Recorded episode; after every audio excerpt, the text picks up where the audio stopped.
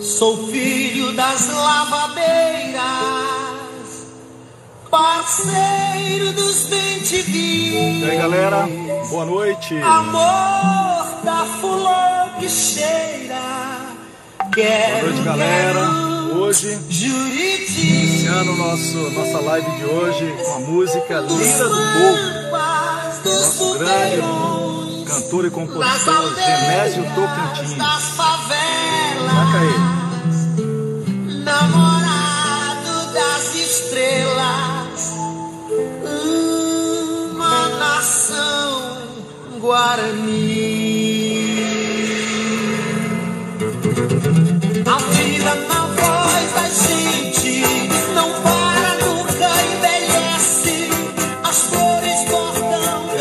Galera. Hoje a gente vai bater um papo com Fernando Beija-Flor. Fernando Beija-Flor é um camarada que está sempre do lado aí da natureza. É... Fernando Beija-Flor é bacharel em geografia, é fotógrafo, permacultor, indigenista, tem mais de 20 anos trabalhando né, com ações socioambientais, realizando pesquisa científica e ativismos orgânicos, voltado para essa questão indígena e ambientais. Tem projetos e eventos em escala municipal, estadual, nacional e internacional, né? atuando como representante das ecoterras, né? que são as associações de preservação ambiental e valorização da vida, no qual é vice-presidente. Legal? E o Fernando Beija-Flor, cara, é um camarada parceirão nosso, tá? Um camarada que fez a travessia da Ilha do Bananal a pé. E a gente vai saber dessa história hoje, tá legal? Enquanto o Fernando chega, eu curti um pouquinho mais de Genésio Tocantins. Aguardando aí nosso parceiro Fernando Beija-Flor. Beleza? Pessoal, enquanto o Fernando está se ajeitando aí, eu queria agradecer muito a galera que está colaborando com a gente aí. A gente abriu uma vaquinha online né, para ajudar uma, uma mãe aí que tem três filhos autistas. E ontem a gente abriu essa vaquinha né, para construir um muro na frente da casa onde ela tá, vai morar, para que os meninos não saiam, né? Os meninos ficam naquele entra e sai, e nesse momento de pandemia a gente tem que tentar colocar esses meninos para ficar mais em casa, mais tranquilo tal. E a gente agradecer muito, porque ontem mesmo a gente abriu a vaquinha ontem no valor de 3 mil reais para construir, construir, esse muro e ontem mesmo quase a gente bate, bate a meta. Então hoje praticamente a gente já vai estar tá com essa meta batida e a gente está também muitas pessoas doando né, cestas básicas, é, cimento, tijolos, essa coisa toda. Então quero agradecer muito essa galera que fez essa, essa doação aí, que a gente já tá, já já estamos com a obra em andamento, tá? Agradecer também a galera que está doando para Águia Dourada, Águia, Águia Fraterna, tá? Águia Fraterna é, é uma galera que está doando doando brinquedos, tá? E eu já chamei aí o nosso amigo Fernando Beija-Flor, tá? Então, enquanto o Fernando está entrando aí, eu estou agradecendo a galera aqui. Agradecer também os vários grupos de ciclistas que estão sensibilizando nesse momento e estão fazendo essas doações também. Estão arrecadando a galera lá do Pedal Solidário, arrecadando cestas básicas, distribuindo. Cara, massa demais essa ação, tá? Tomara que a gente é, continue com isso, que esse momento de pandemia né, nos revele, nos transforme, sabe, em pessoas cada vez melhor, tá? Então, Fernando Beija-Flor tá tentando a conexão com ele ali, tá? É... Outra coisa que eu queria falar com vocês é o seguinte, a gente tem umas lives que vão acontecer aí durante a semana, tá? É, amanhã a gente vai estar tá com o. Peraí, cadê o Fernando? Fernando, dá um oi aí para mim, Fernando. Tal, cadê você? Espera aí, cadê Fernando?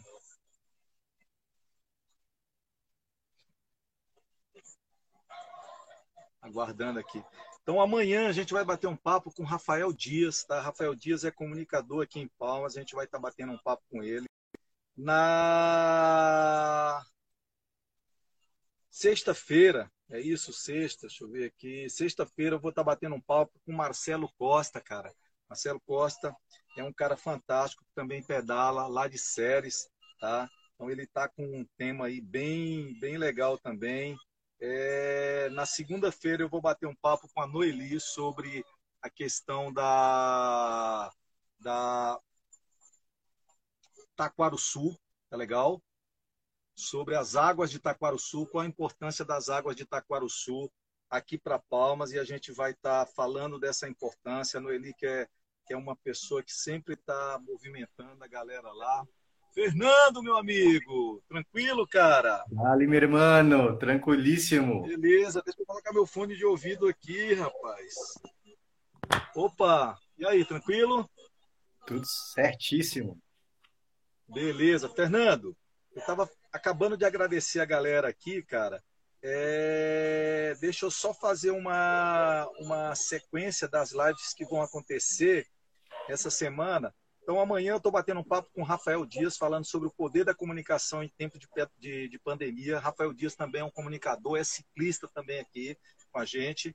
Na sexta, vou bater um, paulo, um papo com Marcelo Costa, ele é lá de Séries, falando sobre filhos órfãos de pais vivos, cara. Marcelo é coach kid, sabe? Então é um cara fantástico, tá? Na segunda-feira eu vou estar tá batendo um papo com a Noeli, tá? Lá da Água Doce, falando a importância da, das águas de Itaquaruçu para Palmas. Tá legal? Na terça-feira. é parceira nossa. Demais, cara. Na terça-feira, vou estar tá batendo um papo com duas pessoas, cara. O professor Luca, que é, Lucas, que é psicólogo, e a professora Monique Vermute. A gente vai dar batendo um papo sobre a questão do suicídio, essa questão da depressão, depressão nesse tempo de, de pandemia aí. Na quinta-feira, dia 11, vou estar batendo um papo também com o professor Ladislau, lá da UFT, sobre os efeitos psicossociais do isolamento social. Então tem muita coisa boa e a gente até colocou também lá no, no, no nosso canal do Pedais e Trilhas as pessoas né, darem opinião do que elas querem que a gente debate aqui. Então a gente já tem algumas coisas lá, tipo bike, bikepacking, sobre a questão das lesões, alongamento e tal, e a gente vai correr atrás de uma galera para bater um papo com eles sobre isso. Cara, antes de começar nosso papo, Fernando, eu quero declamar, cara, uma poesia aqui de um cara que é brother seu, chamado Carlos Rodrigues Brandão, sabe? A poesia chama E Abriu-se em Flores, tá? Então, a poesia diz isso. Quando um pé de ipê floresce, nasce um mistério de novo. Pois quando o ipê se abre em flor, lá no cerrado, em outubro floresce, a parte no todo e tudo que é bom renasce em cada flor que se abre. No seu pedaço do todo, e cada flor, cada parte, quando tinge a sua cor, pinta sua parte no todo da planta, onde a flor é parte de tudo, o que a terra cria e a planta flor, flor faz com arte. Assim, cada flor renasce na parte em que a flor é tudo, no seu momento do mundo, do todo, onde a planta é parte, sabe? Flor, a flor do IP, cara, quando ela floresce aqui no Tocantins, então é um negócio de louco, né? Mas, Fernando, eu tava falando pra galera aqui, cara, que você é um brother que eu conheci há muito tempo, cara e tive o imenso prazer da gente dividir um projeto que é a travessia da Ilha do Bananal, onde a gente fez por 10 anos de bike ali, trouxemos atletas é, ciclistas do Brasil todo. E um belo dia você me liga e fala, Parriu, quero fazer a travessia da ilha, cara, com uma galera aí de um projeto chamado Troca de Saberes a pé. Aí eu falei, cara, você tá maluco, cara, como é que você faz? Mas beleza, a gente vai bater esse papo, mas eu queria que você se apresentasse para a galera, cara. Ok. Barril é parceiríssimo aí e as dicas foram bastante importantes para a travessia na Ilha do Banal. Bom, meu nome é Fernando, eu sou formado é, em Geografia, sou licenciado e bacharel e sou militante de ativista das questões socioambientais, né, numa ONG chamada Ecoterra, Associação de Preservação Ambiental e Valorização da Vida, e trabalham entre nesse nessa nessa fronteira entre as questões indígenas e as questões ambientais, procurando não apenas defender, né, a qualidade de vida, mas se entender enquanto cidadão brasileiro, compreendendo as nossas raízes mais profundas e a partir dela estando firme na terra para poder defender esse bem tão precioso que a gente tem aqui nesse, nesse lugar né, de, de, de estrela tão brilhante, tão forte aqui no Tocantins. Cara, que legal, Fernando. Fernando, e, e, você sempre teve na veia essa questão do ativismo, sabe, de, dessa luta pela natureza. Como é que foi a, eu, eu, eu lembro que eu te conheci, cara, muito tempo atrás, mas eu acho que eu que não era inserido nisso aí, né? Você já era, né, cara? Então, eu desde muito novo, né, eu é, me incomodava com as injustiças sociais. E aí logo, logo eu fui entrando na universidade, antes de entrar na universidade, eu já tinha me aproximado de uma associação que trabalhava com as questões ambientais, a gente fazia rapel, trilha e escalada na Serra do Lajeado. A gente conhece, conhece cavernas, conhece sítios arqueológicos, conhece uma série de, né, de registros pré-históricos, né? Num período que um antropólogo, Altair Salles, chama de paleoíndio, aí registrado e arquivado na Serra do Lajeado de 12 mil anos. Então, essas questões eh, ambientais, históricas, sempre foi fazendo parte do, minha, do meu desenvolvimento em como, né, como ser humano, né, na minha juventude.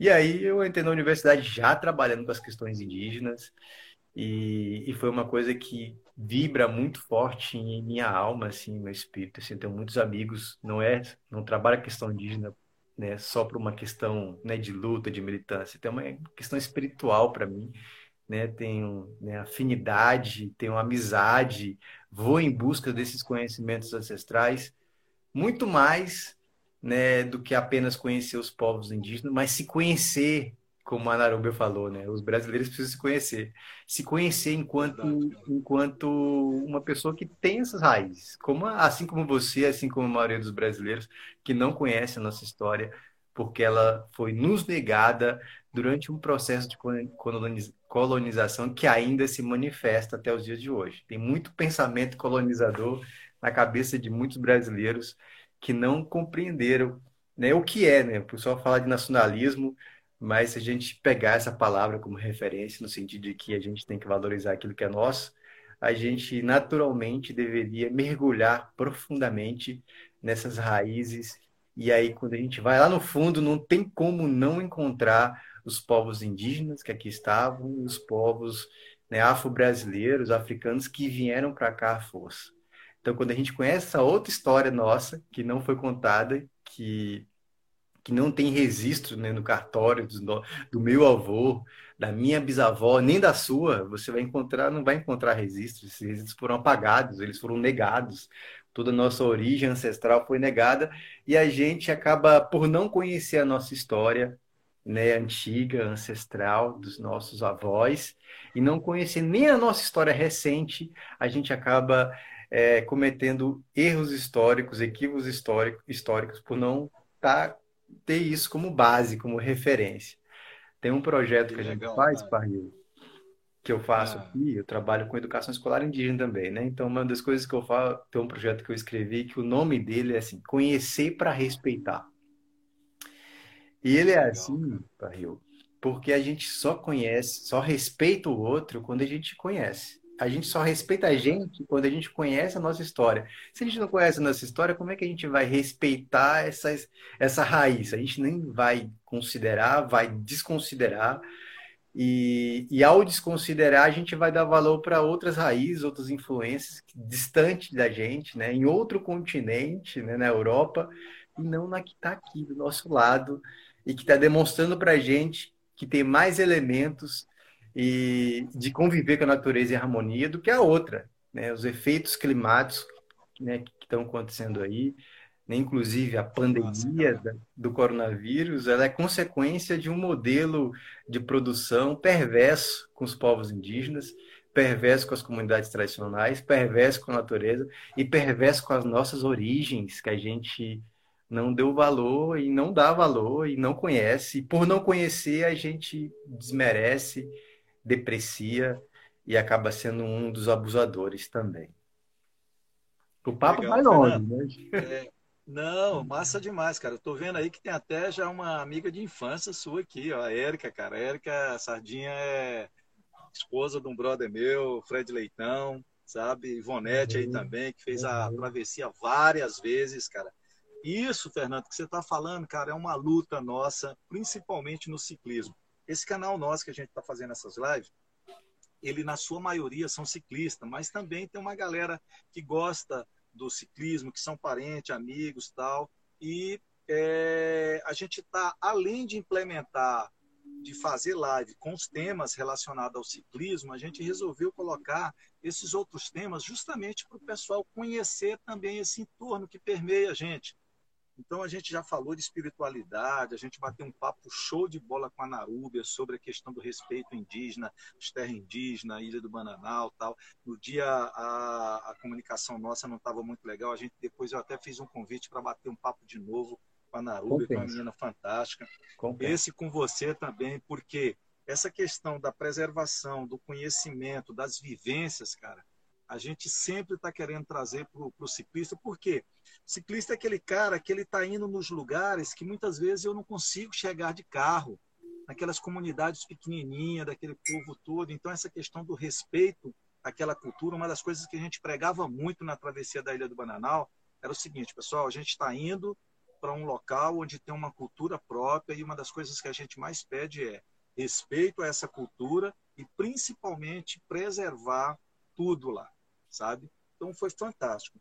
E é, vendo você falar disso, de uma jornada já bem antiga, né? E sabe, bem valorizada. A gente conhece aqui, as pessoas que conhecem você sempre fala muito sobre essa luta sua, sobre essa jornada sua, é muito interessante. Fernando, e o grande projeto que eu conheci seu, cara, que você participa, é chamado Troca de Saberes. Né? Sei que você viajou na ilha, no Nordeste, na América do Sul. Fala um pouquinho o que, que é esse projeto, cara, para a gente. E aí depois a gente vai trazer ele para a gente ver como é que foi ele dentro da ilha do Bananal. E quando eu falo atravessar a ilha do Bananal de bike, onde a gente sai de manhã e chega lá de noite, é uma coisa. Agora, você fazer a pé e dormir lá dentro, cara, é outra história. Tem onça, tem cobra, tem jacaré, cheio de bichos, bichos peçonhentos, essa coisa toda. É Diz aí pra gente como é que foi, cara. Então, vamos lá. É, é, o nome do projeto é chamado Caminhada de Troca de Saberes. É, ele não, é, não, eu não sou responsável pelo projeto, eu sou um dos apoiadores, assim como outros caminhantes que fazem essa caminhada. Assim como você faz a, as visitas em comunidades, em alguns territórios de bicicleta, a gente faz caminhando. E a gente faz uhum. caminhando porque a gente tem a oportunidade de, sem nenhuma estrutura, apenas com o nosso pé, sabe? Com esse, com, com, com esse instrumento de caminhar que o grande Espírito nos deu, a gente apenas com ele a gente caminha, a gente define uma trajetória. Antes é feito um mapeamento, como foi por isso que eu fui atrás de você na época, né? Tava fazendo um mapeamento dos lugares onde eu iria passar, né? Quais são as características desses lugares, porque a gente vai parando. São 20 dias caminhando. É, a, o objetivo em geral é caminhar em média 100 quilômetros né? E, e nessa caminhada a gente dá oficinas na primeira comunidade e na última comunidade. Pode ser mais comunidades, mas geralmente é assim. Então a gente passou três dias dando oficina né, para o povo Javaé na margem do rio Javaé, mais três dias na oficina para o povo Carajá na margem do rio Araguaia, em São Félix. Então, as orientações que você deu foram extremamente importantes, bem acolhidas e bem-vindíssimas. A gente teve um guia, né? Porque a gente pegou o mesmo, o mesmo circuito que vocês fazem de bicicleta. E foi muito, muito interessante essa viagem, porque a gente acabou se encontrando lá, né? No final da caminhada, a gente se encontrou. Não sei se você lembra. É, não, tem aquela foto até hoje, cara. Então, uma coisa que foi legal, assim, a gente oferece várias oficinas sobre temas relacionados à cura, massagem, acupuntura, enfim. Eu dei uma oficina, por exemplo, a minha oficina foi como fazer um forno solar. Então, como você fazer um chá, fazer um forno aproveitando o sol? Essa foi a oficina que eu ofereci. E uma outra que eu ofereci foi como fazer fogo, porque, embora sejam indígena, mas há muito tempo eles não fazem fogo no método tradicional, né? Que, que é você pegando a madeira, né? Fazendo um sistema de arco e tal, e fazendo fogo com madeira. E, e foi uma experiência lindíssima. Então, eu fui caminhando e voltei caminhando, porque as pessoas né? As pessoas que participam na época foram são várias pessoas de diferentes lugares do Brasil, mas tinha um projeto de extensão da Universidade Federal do Goiás, da UFG. Então o ônibus deixava as pessoas em Formoso do Araguaia e depois buscava elas em São Félix. Então as pessoas seguiram viagem e eu voltei caminhando porque eu estava de Fusca e meu Fusca estava lá em Formoso, eu tive que buscar ele. Então, essa foi um pouco da, da, da, vivência, né? A gente teve várias oficinas e, e, e desceu né, um pedaço da, da ilha de Canoa, né? E, e, e, fomos dormindo nas lagoas, né? Na beira dos rios, das lagoas, dos lugares por onde a gente ia passando, né? E aí, e aí nesse percurso teve várias situações bem interessantes. É...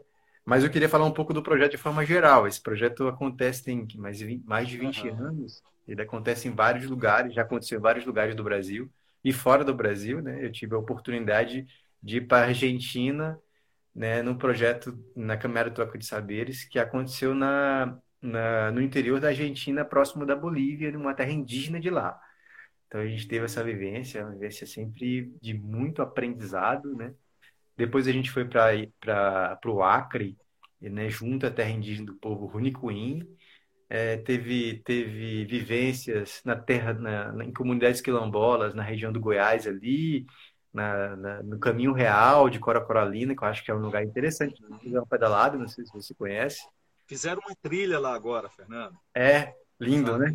É, é, muito lindo. Eu não fiz ainda, mas já vi várias fotos, vídeos, ficou muito legal, cara. Tem trilha já pré-definida, tem uma galera que faz ciclismo lá, eu acho que compensa Sinalizada, muito. tudo. Sinalizada, perfeito. E aí a gente fez caminhada também no Pernambuco, no Ceará, em comunidades ciganas, em comunidade indígena, em comunidades geralmente são comunidades tradicionais que não têm acesso, pequenas comunidades. Então a gente tem a oportunidade nesse projeto de entrar na, na, na nessa brasilidade, nessa brasilidade como a Narubi comentou, a gente a gente ainda carrega muito o Brasil com Z, né? Quando né, alguém do, né, de um país de língua inglesa vai falar o Brasil, eles falam o Brasil com Z. E, e é esse, esse Brasil com Z é o Brasil do, do olhar do outro de fora. A gente precisa conhecer o Brasil com S. E esse Brasil com S, uhum. ele tem, ele não é no singular, ele é no plural. É Brasis. A gente tem uma diversidade muito grande. E à medida que a gente tem a oportunidade de conhecer esses Brasis, a gente também tem a oportunidade de nos conhecer enquanto cidadão brasileiro, que carrega uma origem ancestral, né, que foi construída a partir de um processo de luta, né, um processo de, de ocupação perversa. Né, como a Narubi falou, ninguém quer falar que. Né, todo mundo fala que, a, que os nossos pais, que o meu minha bisavó, que a sua bisavó foi pegando laço, que a bisavó de sua companheira foi pegando laço. Mas ninguém fala que esse laço foi, na verdade, um estupro, uma invasão, uma perversidade. Infelizmente, isso aconteceu diante dessa, dessa, dessa, desse contexto. É bom a gente conhecer, porque é, a gente conhece um pouco da, da estrutura perversa que formou o Estado brasileiro e as consequências que ela tem pra, na atualidade. Né? A gente agora, principalmente agora, que essa visão colonizadora ela é predominante no governo atual, a gente vê uma série de perversidades junto às, à Amazônia, ao meio ambiente. Né? Do ponto de vista ambiental, está terrível as legislações. Né? Se, um, se um fiscal cumpre a função de cuidar de uma reserva, ele é demitido por isso.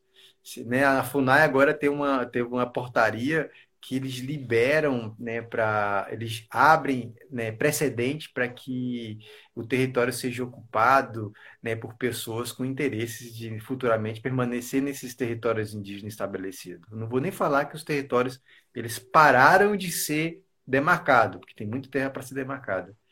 Mas pior que isso, os que estão demarcados estão sendo fragilizados por um, né, por um governo totalmente perverso com, com as culturas tradicionais, importantes, determinantes para a nossa característica cultural. A gente come farinha de puba por quê? Você come farinha de puba? Demais, cara. Então, você come, você, você come beiju? Você come cuscuz? Tudo isso, cuscuz. Hoje eu comi cuscuz, cara.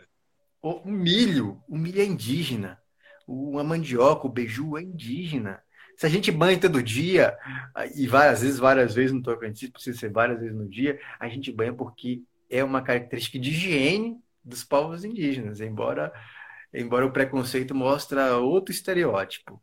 Mas é, são influências diversas. Taquaruçu, Taquaruçu é Taquara-Taboca, Sul Grande, Sul com C cedilha, né? Jacareaçu, Urubuaçu e Araguaína, Gurupi, Rio Tocantins. O Tocantins vem do nome dos índios Tucantins, os índios de nariz comprido, de, de nariz de tucano. Vê aí. Não sei se você consegue É, ver. o, o- eu tenho um filho que chama Tainã, cara. É um nome indígena. Uhum, uhum. Então, e tem vários nomes indígenas e várias características culturais indígenas. Eu nem estou falando da questão afro-brasileira, estou falando só de indígena. Várias características culturais indígenas presentes na nossa língua, no nosso jeito de ser, na nossa musicalidade, na nossa alimentação, no nosso jeito de, de, de manifestar nossa cultura, na nossa. na no- a gen- o brasileiro, né, é o ditado popular, o senso comum, é um povo muito hospitaleiro. A hospitalidade é uma característica dos povos indígenas, né? Vou dar um exemplo aqui na, aqui na, na, ah, nos Andes, quando chegaram os espanhóis, os incas, né, que é um império grande da América do Sul, eles achavam que os espanhóis, aqueles seres, né, eram seres divinos, né, eram seres que tinham, né, eram estrangeiro de fora que podia trazer alguma coisa nova, boa. Então recebeu ele todo o império inca, a família recebeu eles com toda a honraria. Enquanto os espanhóis olhavam eles como seres sem alma, sem espírito, sem Cristo, né? Porque eles tinham a visão de Cristo totalmente diferente do que é, do que foi e do que do que do que foi Cristo, né? Então eles tinham uma visão totalmente di- di- diferente. Senão eles teriam um olhar mais respeitoso para aqueles povos. E aí nesse primeiro contato o que eles fizeram? Bala e bomba, e, pô, pendre, pen- pen- é, aprisionaram o Sapa Inca, que era o imperador Inca na, é- época, que estava com um problema interno é, já desgastado, então isso facilitou para a queda do Império Inca aqui na América do Sul. Então, só para falar um pouco dessa, dessa necessidade importante da gente conhecer Aham. a nossa história, porque quando a gente conhece a nossa história, a gente não comete os equívocos que aconteceram no passado. A gente tem a oportunidade de, de, de, de, olhar para o nosso presente. A gente tem que estar no presente sempre. Isso é uma coisa importante nas trocas de saberes. E aí depois eu quero falar um pouco mais sobre troca de saberes, é, que é de você estar no presente, mas olhar para o passado, né? Ver esse passado com honra, com respeito, colher aquilo que foi bom desse passado e negar para esse meu clã, esse meu clã de origem, né, genealógica. Eu acolho tudo que foi bom e aquilo que foi ruim, do preconceito, dos abusos, eu não quero seguir com eles, porque eu tenho consciência desse passado. E aí, quando eu, quando eu decido fazer isso, isso para mim, para você, isso para mim é uma busca espiritual. Quando eu decido fazer isso, eu marco um novo rumo para minha vida, né, em que as minhas escolhas vão na direção de que eu não apenas não tenho preconceito, mas eu combato o preconceito, porque eu sei as consequências negativas que ele tem para a nossa vida, para a vida daquelas pessoas que a gente conhece, para a vida dos povos indígenas que você vai visitar, que você vai ter interação com eles, e que você faz esse ciclismo tão bonito, esse projeto tão bonito, e você honra porque você conheceu o passado e conheceu um pouco dessa diversidade indígena. Mas eu gostaria de falar uma coisa, Fabio, que é para poder falar de troca de saberes, eu quero falar de uma forma mais ampla, não apenas ligada à caminhada de troca de saberes, mas ligada a um processo de troca de saberes durante as experiências que a gente vai tendo ao longo da vida. Então, assim, Fernando, ah, antes de você entrar no Troca de Saber mesmo, eu tenho uma curiosidade muito grande, cara, com Diga relação a esse projeto. É. Você é um cara que é igual eu, nasceu aqui no Tocantins, a gente tem esse costume já, Bem essa rachado. convivência de entrar no mato, é. Mas esse troca de saber, cara, você traz uma galera do Brasil todo e muitas vezes até de outros países para entrar nesses lugares que, porra, é totalmente diferente da realidade desse, desse, desse pessoal, né? Eu tiro isso até pelas experiências que eu tenho também no ciclismo, né? Um cara lá do, do, de Santa Catarina que nunca viu índio e de repente se depara numa aldeia, né? Como é que é essa, essa primeira parte de, de, de conscientizar essa galera que, olha, o que vocês vão ver lá é um negócio diferente, mas muito real, dentro, sabe? Como é que é esse trabalho? Então, Faz isso. Antes de você falar do, do, do projeto mesmo, cara. Eu falo, cara, deve ser um negócio, né? Essa pergunta que você está fazendo é muito importante. Ela é muito interessante. Eu trabalho com questão indígena, então oriento, né? Como é que eu, quando alguém quer fazer um trabalho dentro de uma área indígena, é, tem algumas sugestões, orientações que são muito importantes. Então, seja na área indígena, numa comunidade tradicional, né, quilombola, né? E quando eu falo indígena, eu estou considerando a diversidade dos povos indígenas. A gente tem aí 300 e poucos Uhum. povos indígenas, a gente tem 200 e poucas línguas diferentes, então é uma diversidade que, que, que não é, gene, é que não é genérica. A gente não pode reduzir essa diversidade, né?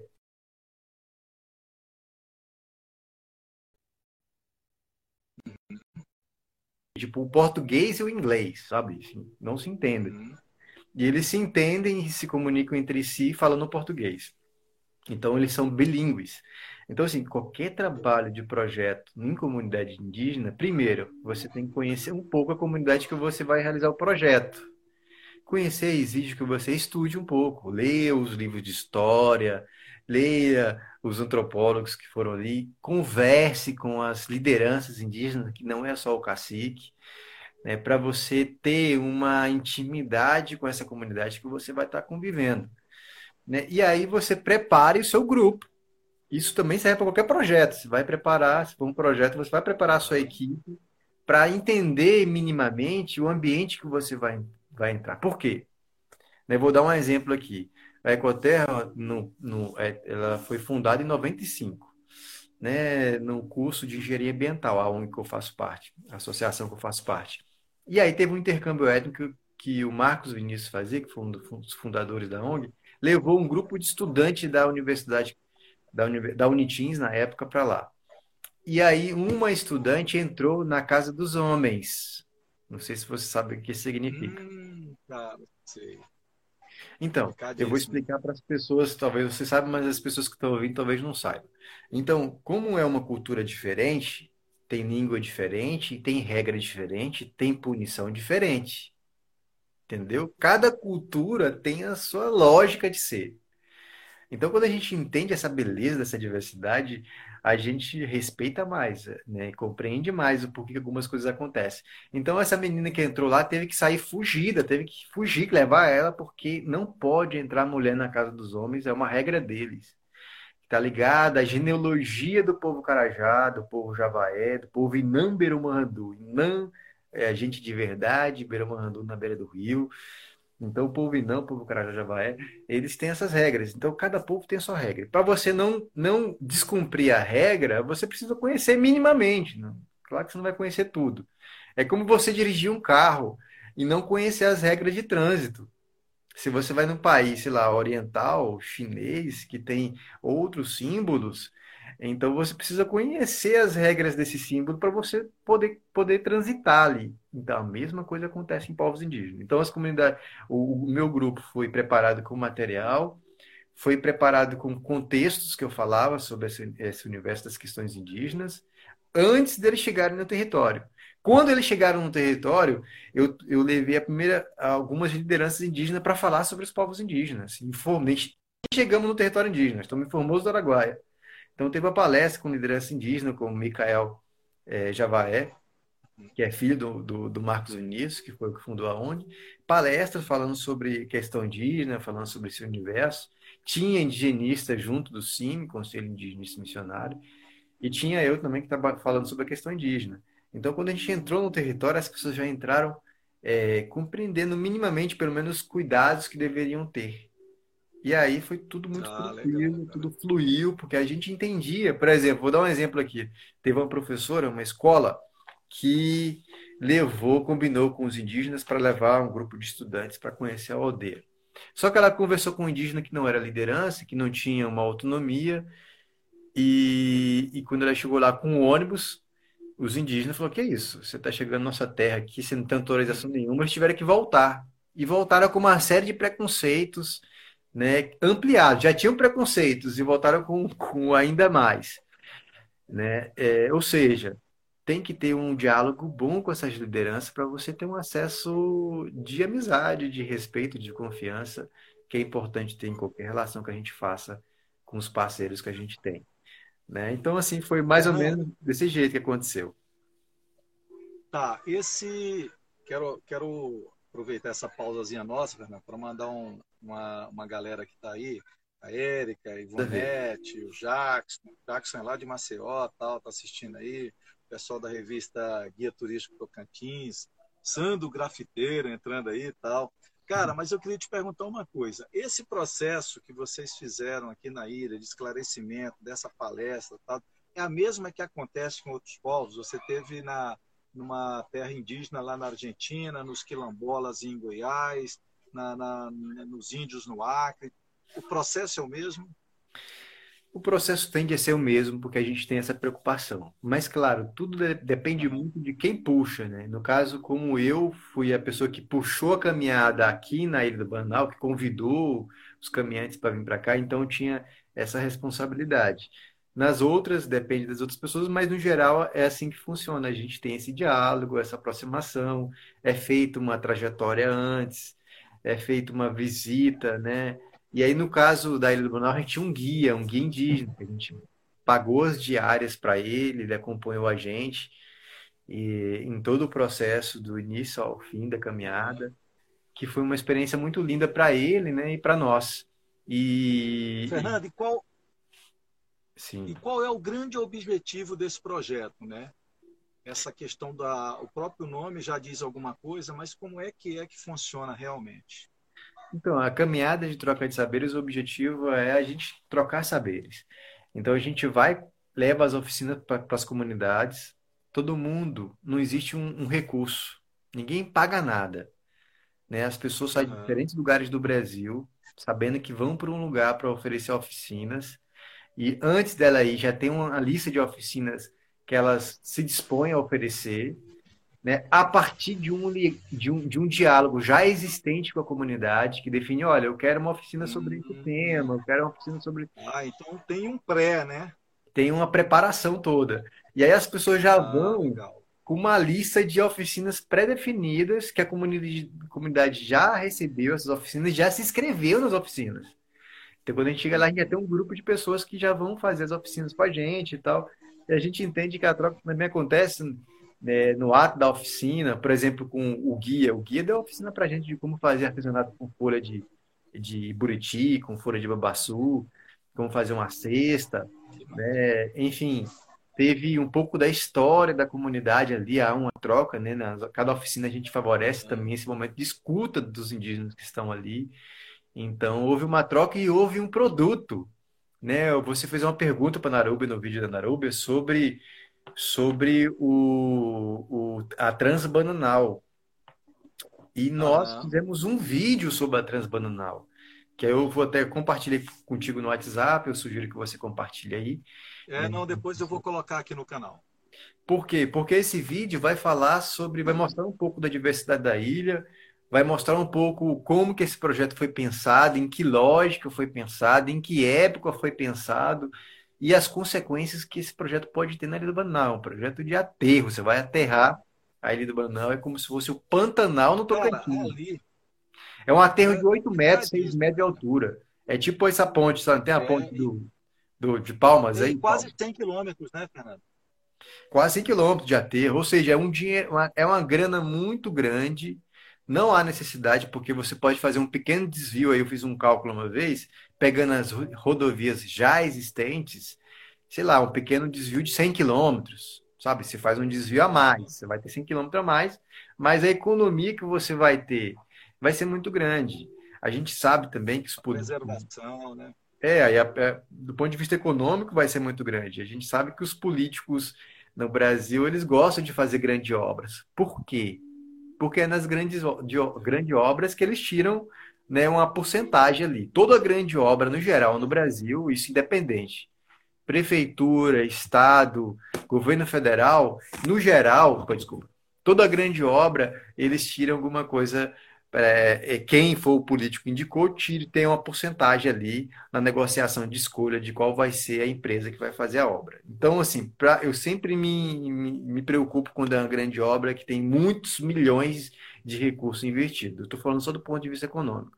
É uma economia uhum. dar a volta na ilha. Do ponto de vista ambiental, nem se fala. A ilha, a ilha é seis meses água, ela vira, vira água todos os lagos se comunicam entre si. É o Pantanal no Tocantins, né? E aí quando Cara, é você é uma, uma, coisa de louco ali.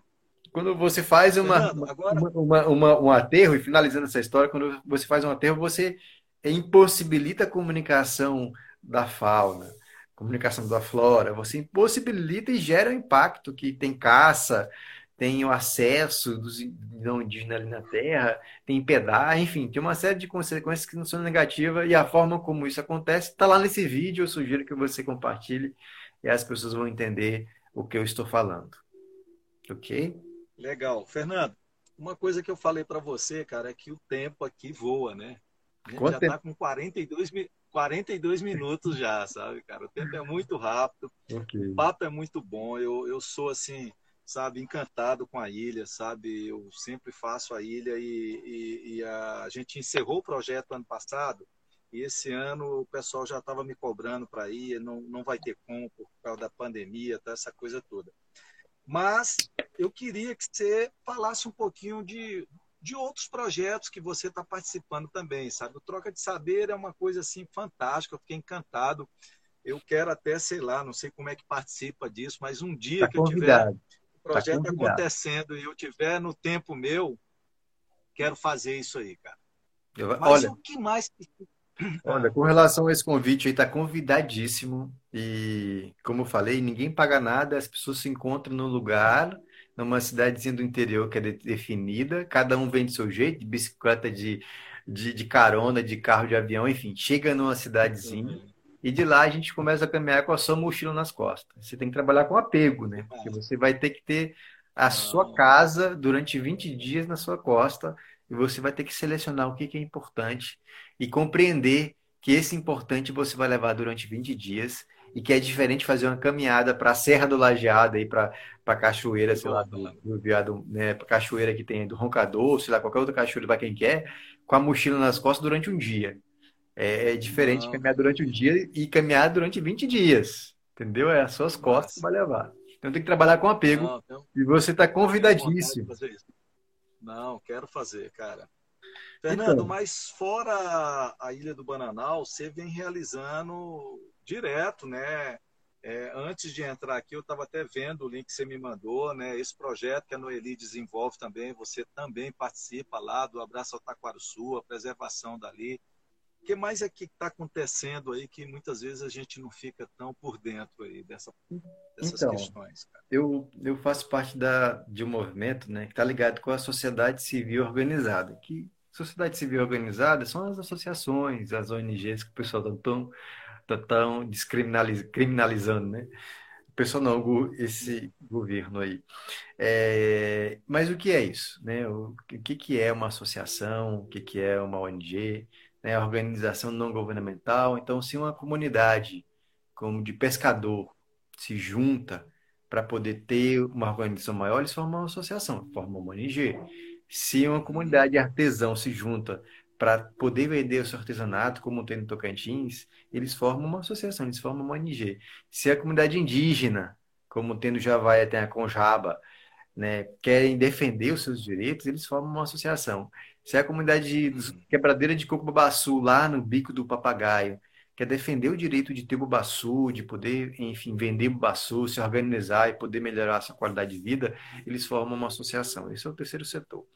Então eu faço parte desse movimento terceiro setor e a gente vem trabalhando em Palmas num viés que a gente saiu do viés né, um, há uns anos atrás, daquele velho conceito ambientalista é, que a gente tem aí na, ainda presente na, nas universidades, no IBAMA, no Naturatins, nos órgãos de defesa do meio ambiente, que é aquele conceito que eu falo de meio ambiente, mas eu não vivo esse meio ambiente que eu desejo, né? Que uhum. existe, ou seja, são estruturas geradoras de impacto. Se você vê a Secretaria de Meio Ambiente do Estado, do município, ou mesmo IBAMA, a, né, quais são os materiais que ela foi construída, de, né, como ela foi construída, que material é empregado ali. Né? Teve uma questão ambiental nessa estrutura de construção desse espaço? Não teve. Né? As pessoas que vivem ali, a energia que mantém esse espaço é uma energia renovável? Não é.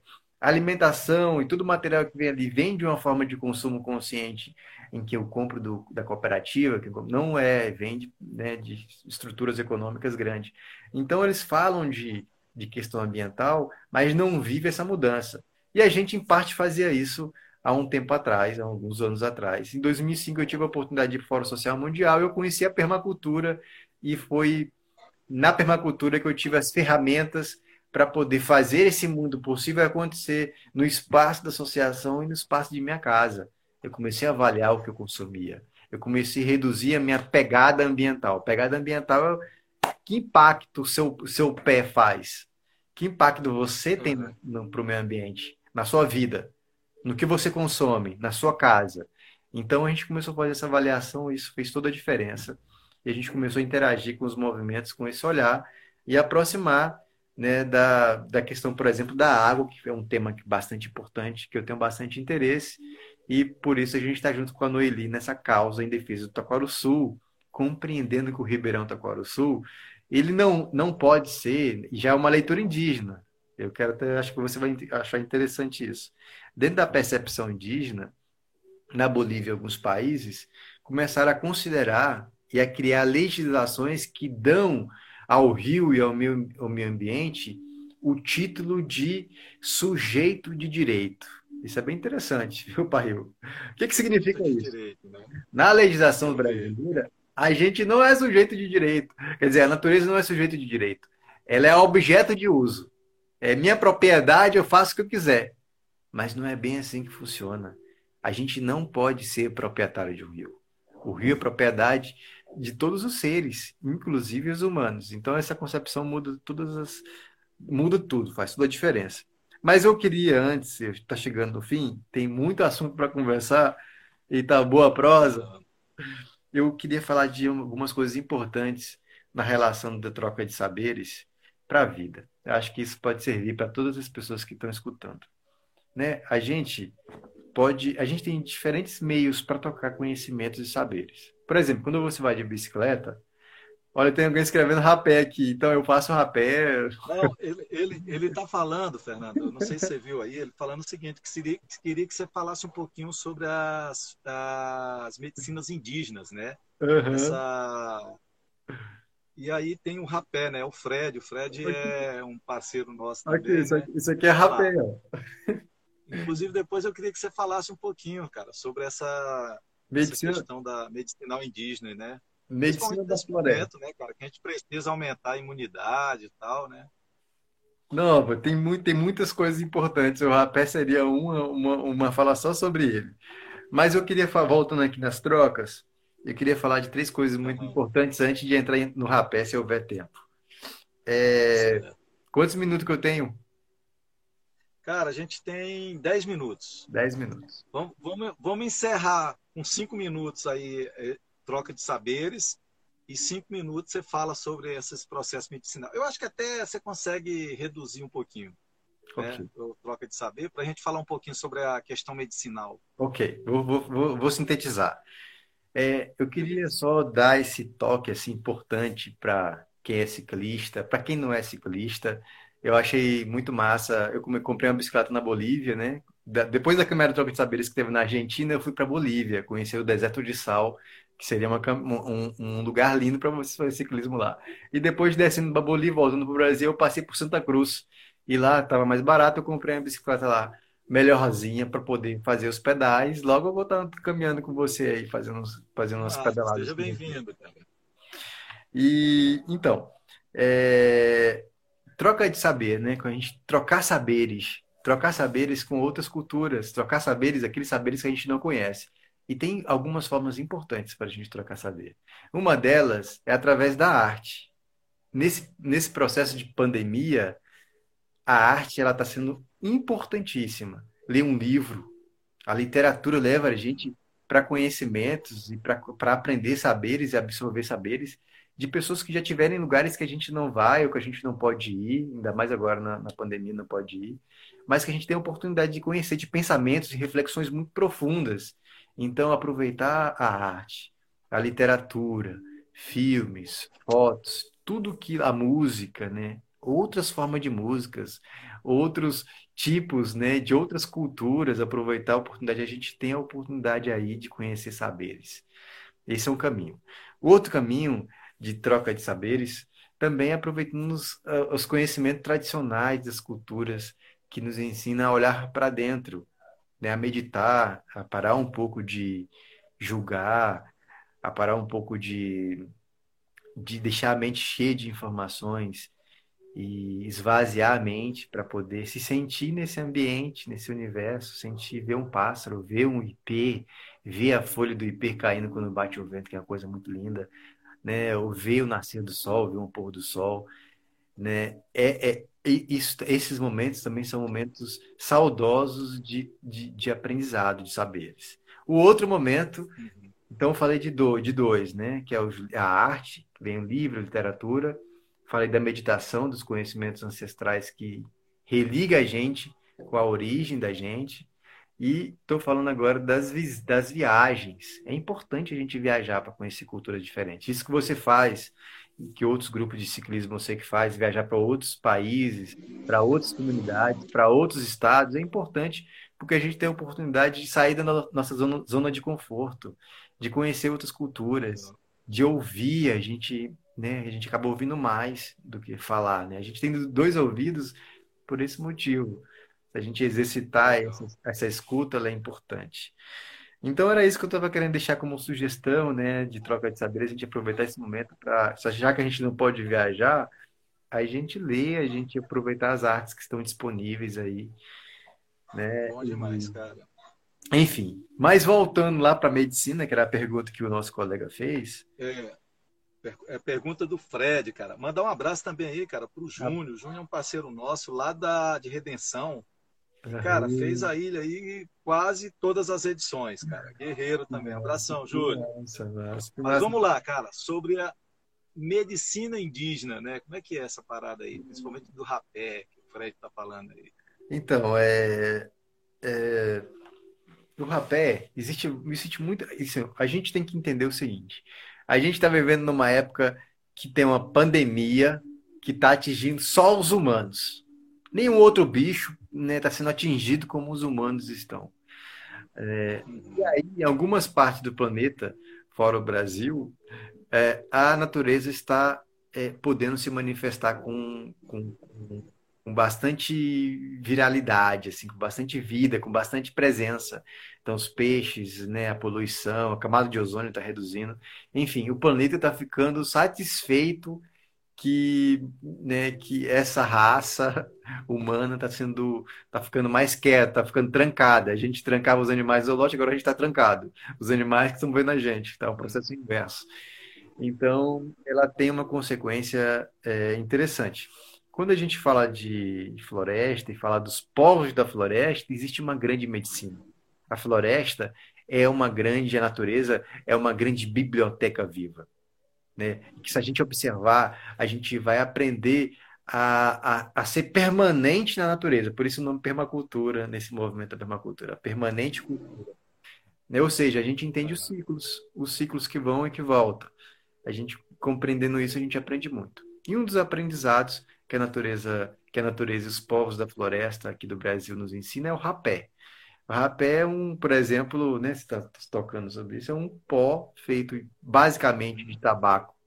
Você, você, você, você pega o tabaco orgânico, né, você torra ele, pila ele, peneira ele e faz um pozinho junto com uma outra erva. Esse que eu mostrei aqui, esse, aqui, esse rapé aqui, ó, esse pozinho que tem aqui dentro, ele é o tissunu.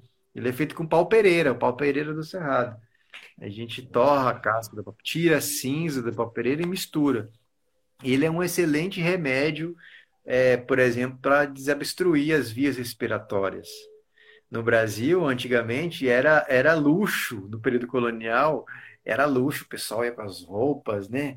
Tirava aquela tampinha de rapé, cheirava o rapé, era uma coisa assim da nobreza, assim, o pessoal usava muito, né, o rapé. Que legal, cara. E no interior do Brasil, é interessante, o pessoal usava muito, é francês, inclusive, rapé é francês, não é o nome indígena, tem outros nomes. E aí, mas foi o nome que ficou, né? Então por isso a gente usa esse nome ainda. E aí, então, assim, no, no, no interior do Brasil tem aquelas potezinhos pequenininhos de metal, não sei se você já viu aí, de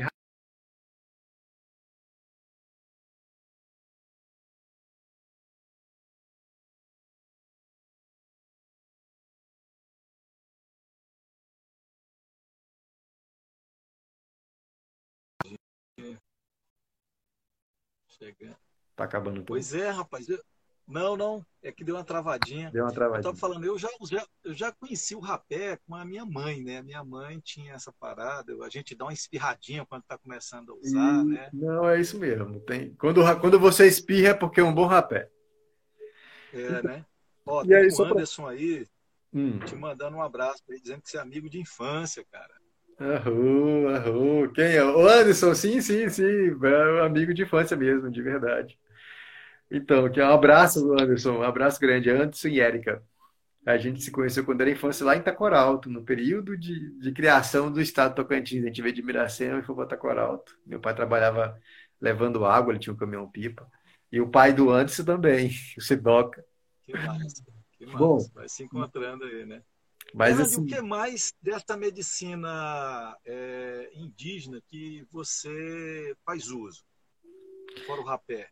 então, é, uma das questões importantes da medicina indígena que transcende, né, é, é essa conexão com a natureza.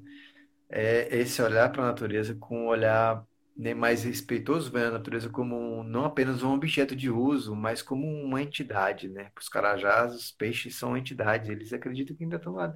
Tem Aham. espíritos no rio ainda, os aruanãs são a manifestação desses espíritos.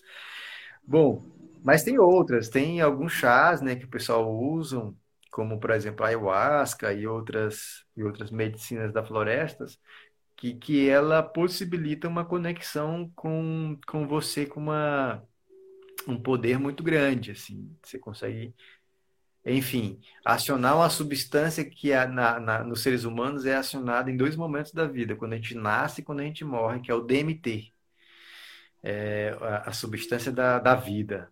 E essa substância ela nos conecta com a profundidade do nosso ser. Então, os indígenas têm acesso, né? Enfim, mas esse é um assunto, esse é um assunto mais, mais que demanda um, um tempo maior para poder falar sobre ele. tempo maior, cara. Mas olha só, eu quero. A gente já está chegando no final aqui, cara. Te agradecer pra caramba, tá? Por você ter é, aceitado o convite, tá? E estar aqui com a gente, batendo esse papo muito informativo. Esse projeto Troca de Saberes, cara, na época que a gente se encontrou lá na Ilha do Bananal, eu falei, cara, eu tenho que fazer esse, esse, esse projeto, sabe? Muito bom mesmo. Mas eu vou deixar esse minuto final aí, tá? Para você se despedir da galera, deixar tua mensagem, tá? Esse um minuto final aí é seu. O que, que você diria para a galera aí? Então, eu queria agradecer, Parrio, o convite, né?